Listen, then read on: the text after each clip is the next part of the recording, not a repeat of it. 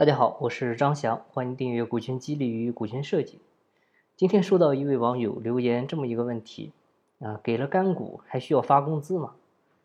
嗯，其实是需要的。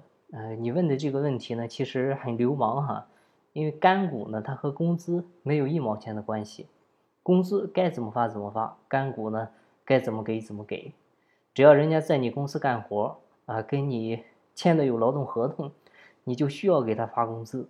而且呢，一定要给工资，甚至呢要给奖金。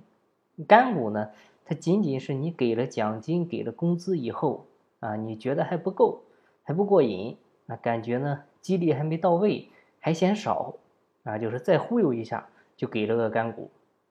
那给大家举个例子就很清晰了，工资呢，它就相当于你有了裤子跟上衣，那奖金呢，就相当于是给你加个外套，干股呢，相当于再给你。弄个领带跟帽子，啊，你不能说我给你个领带，给你个帽子，啊，上衣跟裤子不给你穿，但是呢，你让你光着个身子啊，光光戴个领带，光戴个帽子，你能出来吗？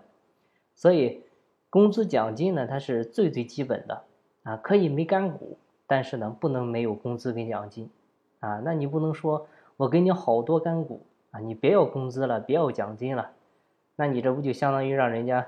这个上衣别穿了，裤子别穿了，啊，裤头也别穿了，这哪能行呢？所以呢，你就这么认为，干股呢，它跟工资是两码事儿。啊，虽然呢都是给钱，但是这个发钱的逻辑是完全不一样的。工资呢是干活就给，奖金呢是干好了就给，干股呢是干得好而且有增量才给。啊，好，今天的分享呢就到这里，感谢您的收听。进不在西天，尽在路上。我是张翔，下期再见，拜拜。